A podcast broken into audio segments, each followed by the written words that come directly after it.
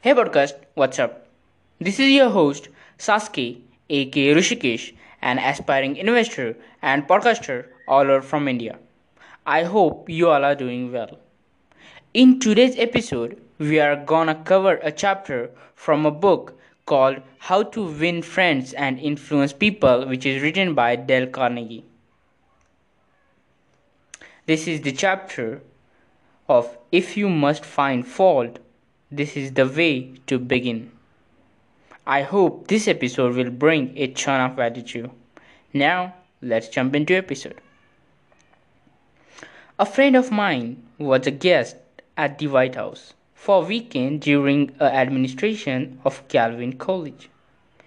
Drifting into the president's private office, he heard Coolidge say to one of his secretaries, That's a pretty dress you are wearing this morning, and you are a very attractive young woman. That was probably the most effusive praise Silent Cal had ever bestowed upon a secretary in his life. It was so unusual, so unexpected, that the secretary blushed in confusion. Then Coolidge said, Now don't get stuck up. I just said that to make you feel good.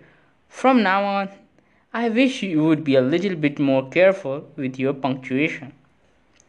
His method was probably a bit obvious, but the psychology was superb. It is always easier to listen to unpleasant things after we have heard some praise of our good points. A barber lathers a man before he shaves him, and that is precisely what McKinley did back in 1896 when he was running for president. One of the prominent Republicans of that day had written a campaign speech that he felt was just a trine better than Cicero and Patrick Henry and Daniel Webster all rolled into one. With a great glee, this chap read his immortal speech aloud to McKinley. The speech had its fine point, but it just wouldn't do. It would have raised a tornado of criticism. McKinley didn't want to hurt this man's feelings. He must not kill the man's splendid enthusiasm, and yet he had to say no. Note how we adored he did it. My friend, that is a splendid speech, a magnificent speech, McKinley said. No one could have prepared a better one. There are many occasions on which it would be precisely the right thing to say, but is it quite suitable to this particular occasion? Sound and sober as it from your standpoint. I must consider its effect from the party standpoint. Now you go home and write a speech along the lines I indicate and send me a copy of it. He did just he did just that. McKinley blew pencils and helped him rewrite his second speech, and he became one of the effective speakers of this campaign. Here is the second most famous letter that Abraham Lincoln ever wrote. His most famous one was written to Miss Bixby, expressing his sorrow for the death of the five sons she had lost in the battle. Lincoln probably dashed this letter off in five minutes, yet it sold at public auction in 1926 for $12,000. Yet, that by the way was more money that Lincoln was able to save during a half a century of hard work. The letter was written to General Joseph Hooker on April 26, 1863, during the darkest period of the Civil War.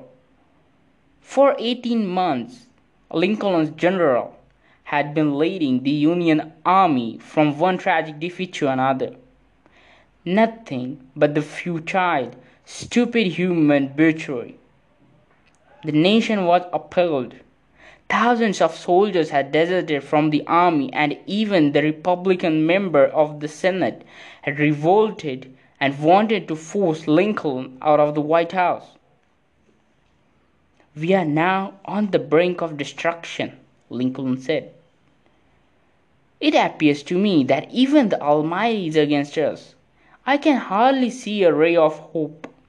Such was the period of black sorrow and chaos out of which this letter came.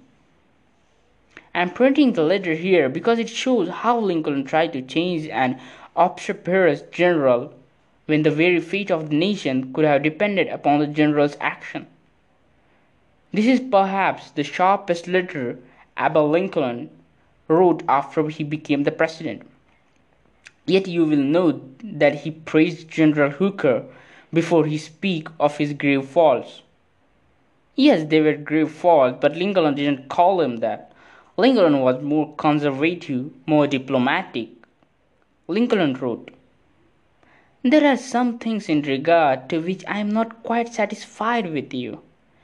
Talk about tact and diplomacy. Here is the letter addressed to General Hooker. I have placed you at the head of the army of the Potomac. Of course, I have done this upon what appears to me to be sufficient reasons, and yet I think it's it is best for you to know that there are some things in regard to which I am not quite satisfied with you. I believe you to be a brave and skilful soldier, which of course I also believe you do not mix politics with your profession in which you are right. You have confidence in yourself, which is a valuable, if not an indispensable quality. You're ambitious, which is within reasonable bounds, does good rather than harm. But I think that during a General Burnside's compound of army, you have taken counsel of your ambition and thwarted him as much as you could, in which you did a great wrong to the country and to a most meritorious and honorable brother officer. I have heard, in such a way as to believe it, of your recently saying that both the army and the government needed a dictator. Of course, it was not for this, but in spite of it, that I have given you a command. Only those generals who gain successes can set up as dictators. What I now ask of you is, a military success, and I will risk the dictatorship. The government will support you to the utmost of its ability, which is neither more nor less than it has done and will do for all commanders. I much fear that the spirit which you have aided to infuse into the army, of criticizing their commander and withholding confidence from him, will now turn upon you. I shall assist you as far as I can to put it down. Neither you are no, neither you nor Napoleon, if we're alive again, could get any good out of an army while such a spirit prevails in it. And now beware of rashness. Beware of rashness, but with the energy and sleepless vigilance, go forward and give us victories. You are not a Coolidge, a McKinley, or a Lincoln. We want to know whether this philosophy will operate for you in everyday business contracts. Will it? Let's see. Let's take the case of W.P. Gaw of the Wark Company, Philadelphia. The Wark Company had contracted to build and complete a large office building in Philadelphia by certain specified date. Everything was going along well. The building was almost finished when suddenly the subcontractor making the ornamental bronze work to go on the exterior of this building declared that he couldn't make a delivery on schedule. What? An entire building held up. Heavy penalties, distressing losses, all because of one man? Long distance telephone calls, arguments, heated conversations, all in vain. Then Mr. Gaw was sent to New York to be at the bronze line in his den. Do you know you are the only person in Brooklyn with your name? Mr. Gaw asked the president of subcontracting firm shortly after they were introduced. The president was surprised. No, I didn't know that. Well, said Mr. Gaw, when I got off the train this morning, I looked in the telephone book to get your address and you are the only person in the Brooklyn phone book with your name. I never knew that, the subcontractor said. He checked the phone book with the interest. Well, it's an unusual name, he said proudly. My family came from Holland and settled in New York almost 200 years ago. He continued to talk about his family and his ancestors for several minutes.